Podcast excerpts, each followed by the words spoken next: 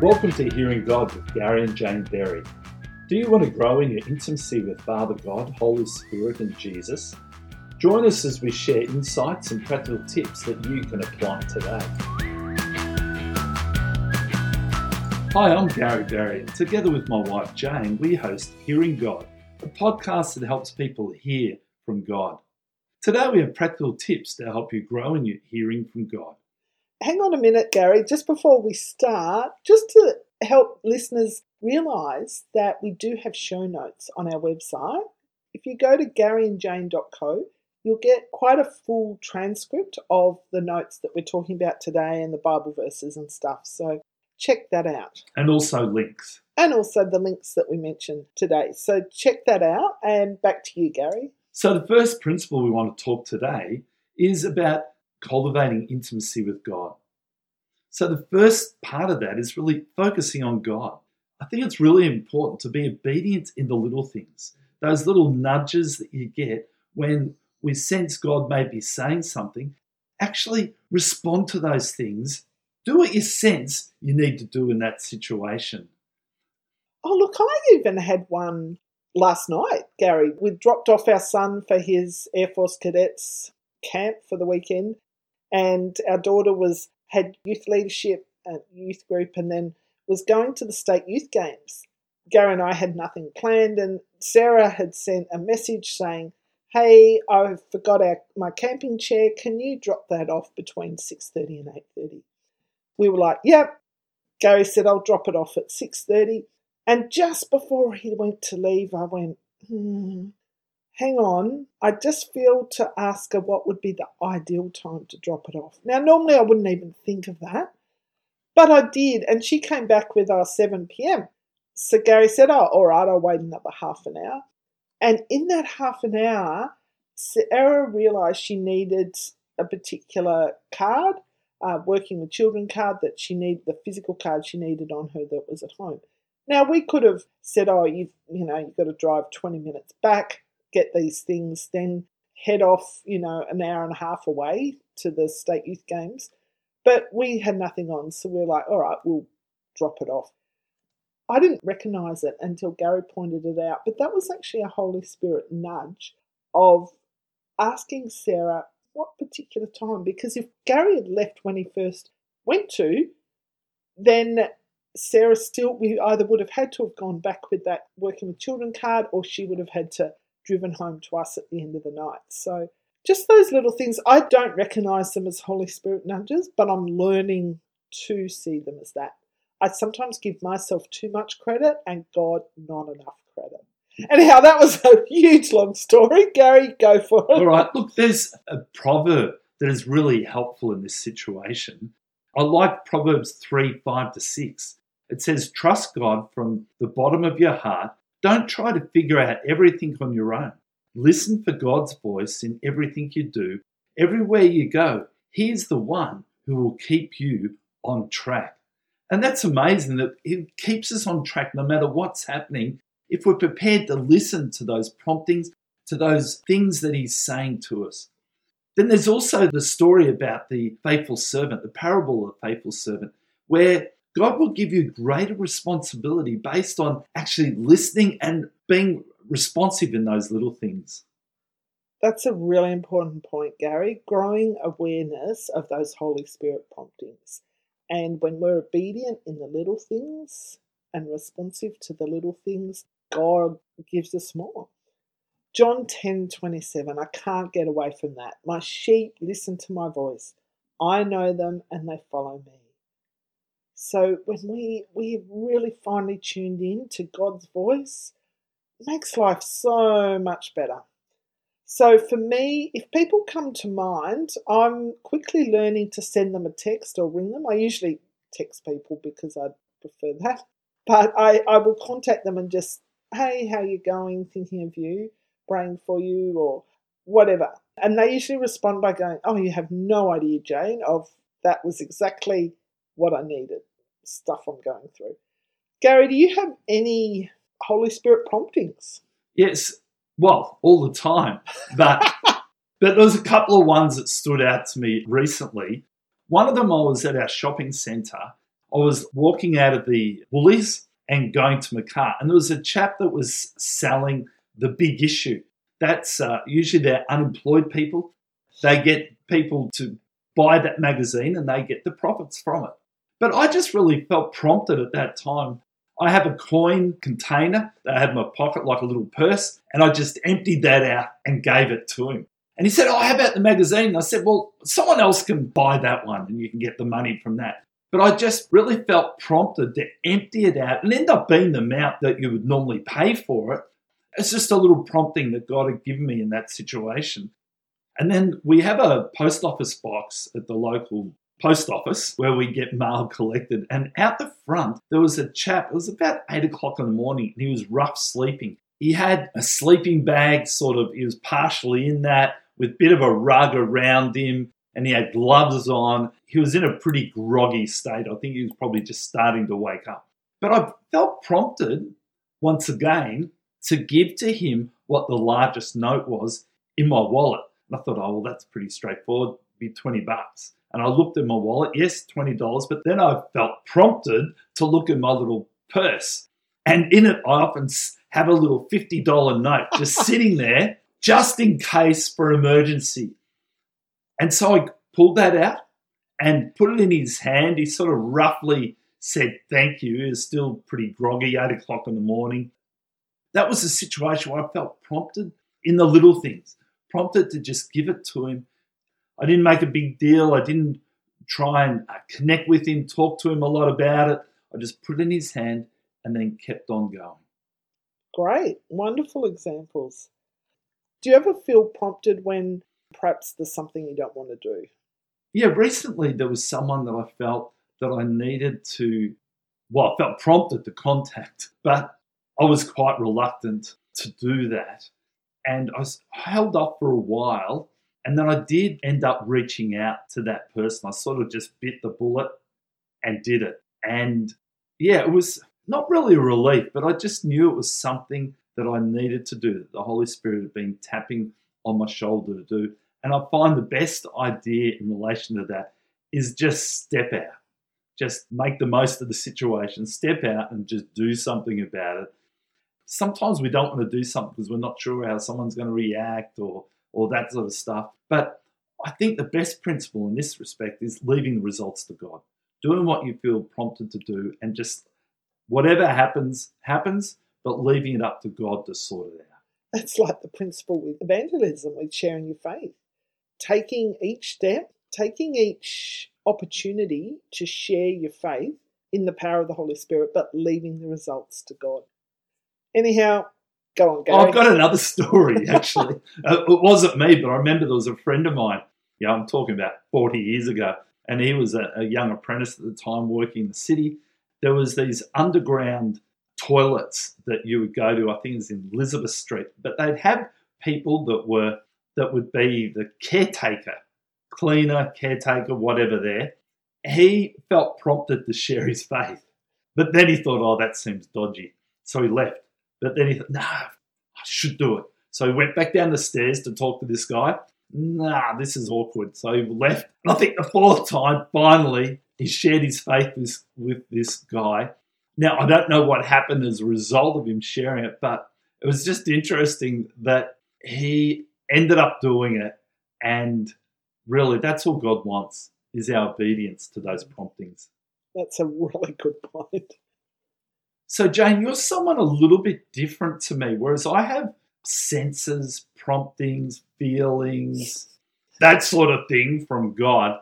You've mentioned, even in some of our previous podcasts, how you hear audible voices from God, that is. Can you unpack that a little bit more for us about your experience of hearing the audible voice of God? In previous episodes, I've talked about how I had an audible voice. One of the first times I heard God, recognized I heard God, and then an audible voice to homeschool and an audible voice to keep homeschooling and I've shared those in previous episodes. I can't remember now which ones. I'll put the link in the notes. With the podcast, we didn't actually have an audible voice to start this.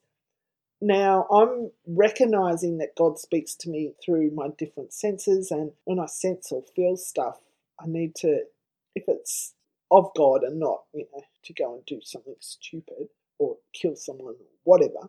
But if it's something great, then to really go for it. And I can remember when I wrote the book Ministering Like Jesus How to Grow in Healing, Deliverance, and Miracles. I'd been reading in my daily quiet time Luke 5 12 to 15 about Jesus healing a man with leprosy. And it really impressed upon my heart wow, Jesus didn't pray for the guy. He didn't say, Lord, you know, Father God, I pray that this man will be healed. He just commanded the disease to go. I'm like, there's some keys there. And as I kept reading through the Gospels, I realized, wow, there's some real keys that we have here on healing. And I really felt God sort of impress upon me to write this book. Now, I hadn't ever, I was not a writer, and English was definitely not my favourite subject at school. I wasn't good at English, but I thought, whatever. And a few months later, probably about three or four months later, I was in Healing Rooms leadership team meeting, and someone brought up that it'd be good way to help the team members grow by writing a devotional book. And if we all contributed, you know, a day to this for 21 or 30 days, and oh, it was like an arrow had pierced my heart with the Holy Spirit convicting me that mm, I actually asked you this a few months ago and you haven't done anything about it. So I thought, oh, look, that's fine. It's for the whole leadership team. And I submitted my devotion and no one else did. And I went, God was sort of tapping me on the shoulder, going, Jane, I've actually asked you to do this. You need to get off your butt and do something about it. So I did. And with the podcast, a few people have asked, "Oh, how how did you come to you and Gary to start the podcast?" And I've got no real answer. I know that over the last few years, certain friends have encouraged me, and I actually did a free podcast course about five six years ago, and it was just too hard. I did it, and then it was like, this is so much work. I'm so much out of my depth with anything audio or technical so I left it, wrote the book, and then towards the end of last year, really sensed actually we need to do a podcast on the prophetic, hearing God's voice, helping people grow in their relationship with Jesus through being able to hear God and the outworkings of that. And I suppose, as far as my next step, I'm at that stage where Sarah's at uni, Josh is in his last year of homeschooling. And next year, he'll probably be living in another state due to the job that he's applied for. So I'm open to what God has for me in the next step. I haven't heard an auditory voice. I just really sense it's more to do with ministry and resources and creating resources. What really comes to me is 1st and 2nd Samuel when David was deciding whether to go into battle, he inquired of the Lord. And I think that's something I don't do enough. I don't inquire of the Lord. I just sort of go about my way and I need to spend, you know, a significant amount of time just asking God. In 2 Samuel 5 17 to 24, David inquired of the Lord again, and God said, Yes, go, but don't go straight up, circle around instead. And I think that's the principle that I take away from that is God may say yes, but do it this other way than what you're thinking. So for me, my next step is spending that time inquiring of the Lord. Really, what you're saying is that David was giving a specific strategy to overcome. And what's helpful for us to do as we develop greater intimacy with God, as we start stepping out, is to really listen to him and even though it seems a little bit different, the strategy that we're being given, if we truly believe it's God speaking to us, then step out in obedience. It's almost as we take that one step, and it may not, He gives you all the stepping stones. Say, if you think of a river, to cross the river, there's a, a series of stepping stones. He may not give you every stepping stone, but you take one step at a time Would yeah, that be it's like that say? Indiana Jones movie. Indy was on that chasm, stepping. He had to get from one side of the chasm to the other, and there was a, a path, but the steps to take, he had to actually step out first, and then the step became concrete and apparent. Well, he did cheat a little bit. He threw a handful of sand over it, and so it did sort of form, but it was still sort of really invisible. But as yeah, as he took that step, it became evident that there was a bridge between between the two, and that's so important for us. Stepping out of our comfort zone. So, Jane, is there another principle that is helpful, or, or yeah, verse from the Bible that you find, or passage that you find helpful in this respect? Yeah, there would be. Uh, our first principle was cultivating intimacy with God. Our second principle is practice. And for me, the Bible verse I think would be, oh, let me think, Second Corinthians 5, verse 7, how we live by faith and not by sight. And I think Joshua 2 comes into that. Rahab with the spies. Now, she'd heard about this amazing God and how the Israelites had had this miraculous intervention through the Red Sea, and she took a risk. It didn't make sense to her, to anyone else, it probably didn't even make sense to her, but it did not make sense to hide these Israelites. But she had a sense or a feeling that there was something bigger at play here, that the God who saved them there was something special. So she had to work in with that God and help save them too. And she took a risk and it paid off. And I think for us, it's a lifestyle of taking opportunities, every opportunity. I can remember, oh, back now, about nine, ten years ago, our daughter had an invitation to have afternoon tea with the Prime Minister. And opened the mail. Wow, this came. And so immediately we're like, oh, yes. But our second thought was not, oh, what are we going to wear? What's she going to wear? Who can go with her? That sort of stuff. Our second thought was, let's write a prophetic word for him. Now, people said to me afterwards, we would never have thought of that. Well, for us, that was our way of thinking. We'd take every opportunity. So Gary and I both sat down and typed out a word and printed it off on an A4 sheet of paper. Both kids drew pictures and we wrote out what the meaning of the picture was. And so when Sarah had afternoon tea with the Prime Minister, we actually handed over those four pieces of paper in an envelope to his bodyguard to give to him. We didn't say, draw him aside and say, oh, we've got this prophetic word for you. We just gave them to him, uh, just with a cover note saying, hey, this is what we sensed for you, and left it with him. I have no idea of how he responded, but we took the opportunity. It's like from James 2 15 to 17, where you see a need and you fulfill it. So at the time, I was involved in a meal for people with, oh, the struggles struggle in life, yeah. And so Sarah and I were involved with that meal, and I saw a need in that some of these people had never been celebrated on their birthday. Their birthday had often gone unnoticed and not celebrated for who they were. So I really felt let's start buying birthday cakes for them and writing a birthday card. And I really sensed inside the birthday card, I'm going to write a prophetic word for them. Now, people who are struggling or have mental illness, you have to be extremely careful of your wording, that it's not taken out of context or anything like that. So it was really good practice for me. Some weeks there could be no birthday cards to write, others three or five birthday cards. And I would spend the time when my kids were at swimming lessons, I had 40 minutes. And I would sit on the side and I would be writing these birthday cards. And it'd be just like, whatever comes out during this time, that's what goes in. What sort of language? Because you said it, you've got to be careful in this situation. So, how would you top and tail what you wrote in it? Oh, look, I, I didn't use any Christianese sort of language, churchy language. I would just put, dear, whatever, you know, happy birthday. And then I just have a real sense that you are a person of, and start with encouraging them and then sort of things like that. So it wasn't, this is a prophetic word.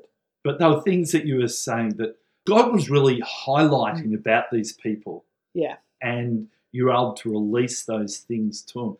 What sort of response did you often get when they opened the card? People love them.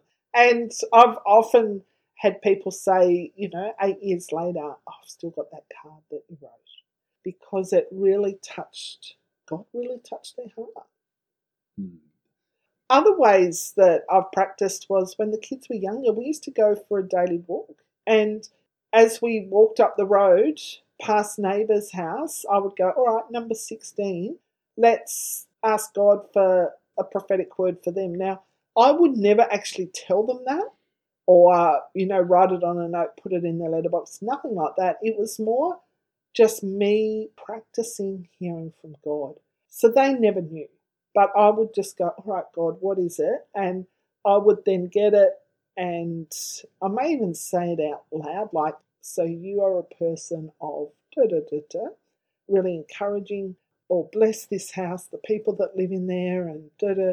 But they would never hear it. It's, it's almost like you're doing prophetic intercession, where you're interceding on behalf of these people to God, but they didn't really know what you were doing.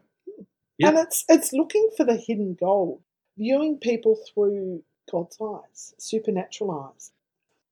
I think that principle from Romans 12, verse 2 do not conform to the patterns of this world, but be transformed by the renewing of your mind. Then you'll be able to test and approve what God's will is, his good, pleasing, and perfect will. And I sense that as we grow more intimate with God and practice and live our life through God's eyes and transforming ourselves more to His image, the image He's created us to be, then we can transform the environment around us. That's amazing. Gary, I think we're going to have to split this episode over two. It just seems like perhaps our stories have got a little bit out of control. Yeah, it feels a bit like story time with Gary and Jane sometimes, but let's rein it in. And today's prophetic activation that we have at the end of every episode be great if you could ask God, just turn your heart and thoughts to God and just ask Him, is there someone that you could ring, text, or message to encourage them? Someone who needs encouragement. So just ask God, and then if a person comes to mind, just either ring them or send them a quick text. Just thinking of you, right praying for them, make sure that you are praying for them, and just practice that over this next week. so if you get stuck, it's that first thought principle. If there's a name, even if you haven't contacted them for a period of time, sometimes God's just prompting you to, to do it. Yeah.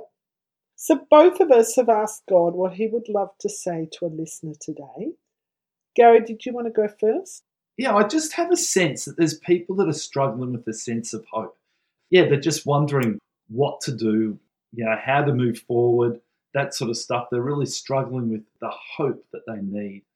I really want to encourage them today to look at those four letters, H O P E, and ask God for a word for each one of those. Use hope as a bit of an acronym and a word for each or a phrase for each one of those letters to give you a greater sense of hope. That God will just help lift your eyes above your situation. That's good. I just had a real sense that someone is going through a change of season. There's been a period of turbulence, and the clarity is now going to appear. You'll be able to see the way forward. And I really sense Isaiah 40 31, that part where it says, Those who hope in the Lord will rise up on wings like eagles, run and not be tired, walk and not be faint. And I sense from your period of almost like silence or in that turbulent season, but you've really drawn close to God and that intimacy, and the benefit now will be very apparent. Gary, over to you to pray. Father, we just want to thank you today. Thank you today for who you are, for the amazing God that you are, for the intimacy that you want to have with each one of us. May we draw close to you. May we hear from you. no matter where, where we are, no matter what we're doing, may we allow you to penetrate our heart and our mind at all times. Thank you, Lord. In Jesus' name. Amen. It would be great if you could ask God who you could share this podcast with and then share the podcast with them. And also to subscribe and rate and review our podcast on your favourite podcast listening app. In our next episode, we will be covering part two of practicing hearing the voice of God. Thanks for listening. Goodbye.